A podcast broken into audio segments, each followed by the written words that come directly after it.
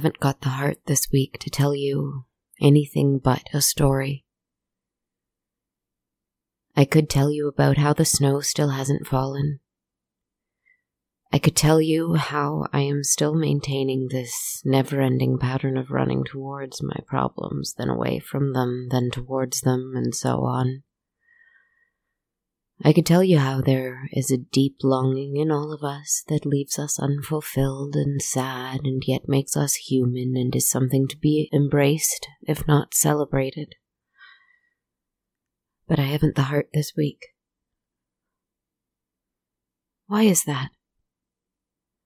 I am merely your narrator, same as always, with questionable ties to the world you live in and questionable morals.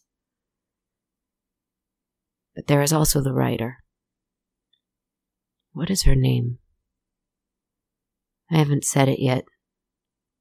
She's told you. She's told me, but I don't say it because it's ridiculous. Identifying her, let alone acknowledging her, is ridiculous. But this week she won't have denial. She won't have disguise. Kristen the writer alone in her tower, she who visits me, torments me, loves me, despises me. I feel the lack of her this week. Not the lack, just distance. I don't much care for this newfound freedom. I wish she would come back. I reach out and all I feel is empty space. She's there, but she's not reaching back this week. Am I confusing you? I'm sorry. I'm confused. We're confused. This is our podcast, and these are our words. We've been thinking about horses. We've been thinking about their beauty, their generosity, their strength. Most of all, we have been wondering what it must feel like for a horse to run, unbridled with the sun on its face and the wind at its back. Do they tire, horses? If they have no one on their back and only grass beneath their feet, could they run forever? Could I? There was once a young girl she lived on a farm with her family, and while her brothers and sisters spoke excitedly to each other about the great things they wanted to do and the wonderful places they wanted to visit, she was lost in the clouds, somewhere out in the vast fields behind the farm with her horse. Whether she was riding the horse, sitting quietly as it grazed in the sunset, chattering joyfully to it as they went for a walk, she had her best friend and true companion and she was content in that. And she knew from the way the horse gently knelt to help her onto his back, and from the way he ran towards her when she called to him out in the field, that she was his best friend too. But things change as they do and as they must. The horse wasn't quite sure what the reason was, but the family was suddenly full of conflict and sadness. The girl tearfully clung to the horse one day as she was being taken away, and he saw suitcases and boxes with her. He saw grim faces and black clothes, and though he wasn't quite sure why that was, he did realize that his best friend was being forced to leave him. He whinnied and shrieked and bucked and kicked, but it did not make her stay. And before he knew it, the little girl was gone. New faces arrived to his home, faces who appraised and criticized him. And these faces were attached to hands that pried open his mouth to check his teeth. They lifted his great legs to check his hooves. They ran over his coat to check how dirty it was. Numbers were being said, but he didn't understand why. And he didn't want to find out. He only wanted her. Now the horse knew his best friend well. He knew that if she could, she would never leave his side. And he thought for a little while that she may come back for him. He waited patiently for months, perhaps a year or more even. It's hard to say, for horses understand time very differently than we do. But she did not come. Logically, for horses are logical creatures, he guessed that she could not, in fact, come to him. She was, after all, just a small young human. He would have to find her. One night, upon merely deciding to do it, he shifted his weight on his two front legs, and with his hind legs he kicked with all of his might at the flimsy wood of the barn. Upon a few tries, the wood shattered.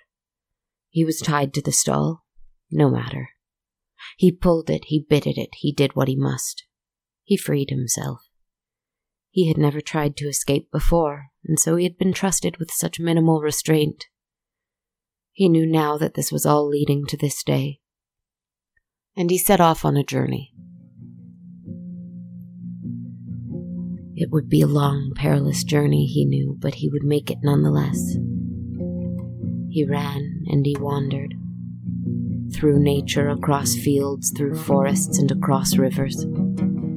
No matter the season or the weather, he ran. He ran in rain, snow, sleet. He ran in blistering heat. He ran through small towns, and people would often shout after him and chase him, but he always managed to elude them. He ran across country roads, often frightening travelers and causing a commotion. People would often try to rope and catch him. He would fetch a decent price after all, even as hungry and lean as he was now, dirty and even sick from his travels. But he didn't let himself be caught. He had a purpose, and he had no intention of abandoning it. He looked for her How do I explain to you, dear listeners, what this horse endured? As I mentioned, time functions differently for horses than it does for us, though I cannot tell you exactly how. Months without his girl felt like decades, and yet he could run for a week and it would feel only like minutes had passed. Time spent searching for her was time well spent for this faithful steed. Even if he was unsuccessful, he was happy in his diligent work. And he was free. He just wanted to be free with her. And I know that it was years and years that passed, though I cannot tell you how many. But one night, he stood on a hill in the dead of winter and he watched the sky. The lights in the sky were blue, green, and pink, and they seemed to float over him a little more quickly and much more vibrantly than he had ever recalled. He knew that he should have been cold. He should have been freezing, more like. But he wasn't. He knew that he should have been hungry, for he hadn't eaten or drank in several days. But he felt satisfied. And he knew that he should have been alone but he suddenly saw below him at the base of the hill a herd of wild horses.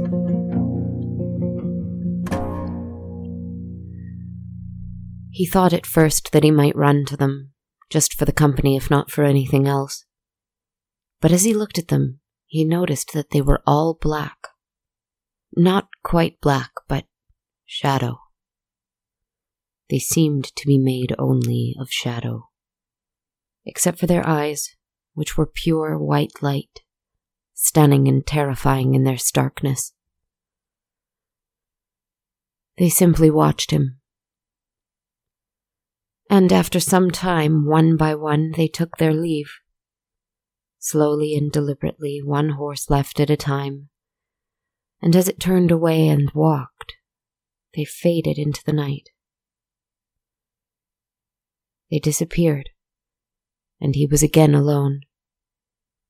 He was full of fear and confusion. But when they had left, he felt a newfound wave of energy and strength. This stayed with him, a blessing perhaps, and it fueled him in his search, this strange visit from these phantom horses. He ran much faster, and he never needed to stop. Weather could not affect him, hunger could not hurt him.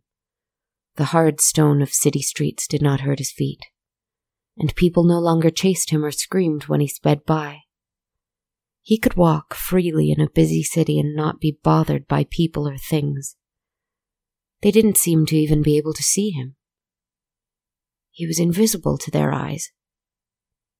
He didn't know why, but he accepted it and kept on his mission.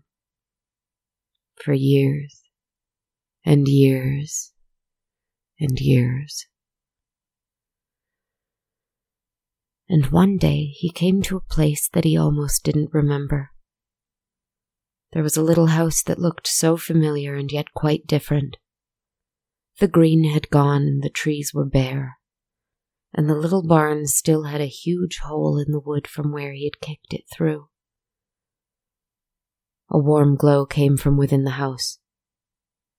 He went to it. He walked around the house, getting a good look at it. Yes, this was the home he had left so very long ago. It seemed empty, but there was a fire coming from inside, and the smell of broth. He heard someone humming inside. He looked inside from the window, keeping a safe distance of a few meters, and then a woman appeared. Frail and aged, yet calm and content, she sipped from a mug of soup, a blanket around her shoulders. She went to the window and looked out. It's her, he thought to himself. Much, much older. He had known her at the beginning of her life, and here she was near the end of it. But it was his girl. He took a few steps closer, but stopped, realizing with a sudden sadness that she wouldn't be able to see him. But she did. She dropped the bowl in her hands, which broke, and she gasped looking him right in the eye. I must tell you, friends, that at this point she only saw a shadow of a horse, terrifying and black with bright glowing eyes. But he watched her calmly, and she realized he wouldn't hurt her. She disappeared for a moment, and he almost panicked. But then the door creaked open and she came out to him. He worried for her, for he knew it was cold, though he couldn't feel it. But she came to him, her feet bare and her blanket forgotten inside. She walked to him, and the shadow seemed to fall away from him. And she saw his beautiful brown coat, his warm brown eyes, and the white spot on his nose. She saw his bridle and saddle that she remembered, and they weren't worn away or old, they were brand new.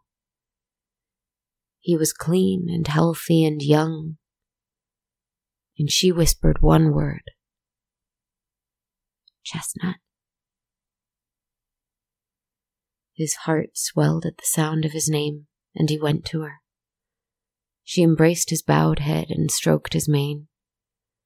He knelt and allowed her to lift herself over him, and she did a newfound strength in her arms. And suddenly she was neither grown nor a child, and she was strong and happy, and it meant no thing at all that she hadn't ridden any other horse after him. She remembered what to do.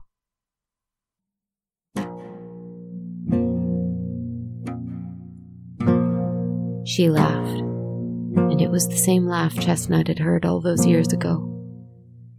Certainly more than sixty years had passed, yet these two felt none of it now. It was only yesterday, and they were still children.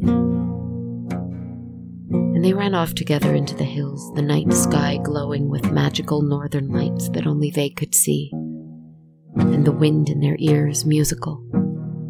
The sound of hoofbeats rang out from all sides as they realized they were running with the herd of shadows and those shadows stripped off and revealed beautiful horses of every color and breed, free and wild and gleeful. I saw the child and her horse riding one evening. Actually, we both have. We've seen them frequently, for they ride every night now. Love like that cannot help but endure. Good night.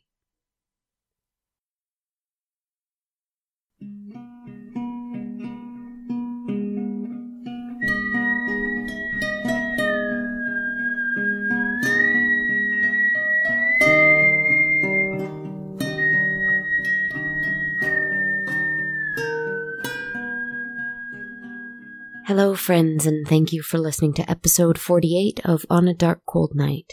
This is Kristen, but I'll bet you already knew that, didn't you?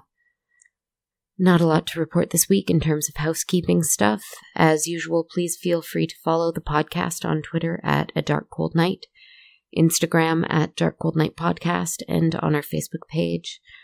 Uh, give me a shout. Let me know how you're liking the show, if you have any thoughts or questions, that kind of thing.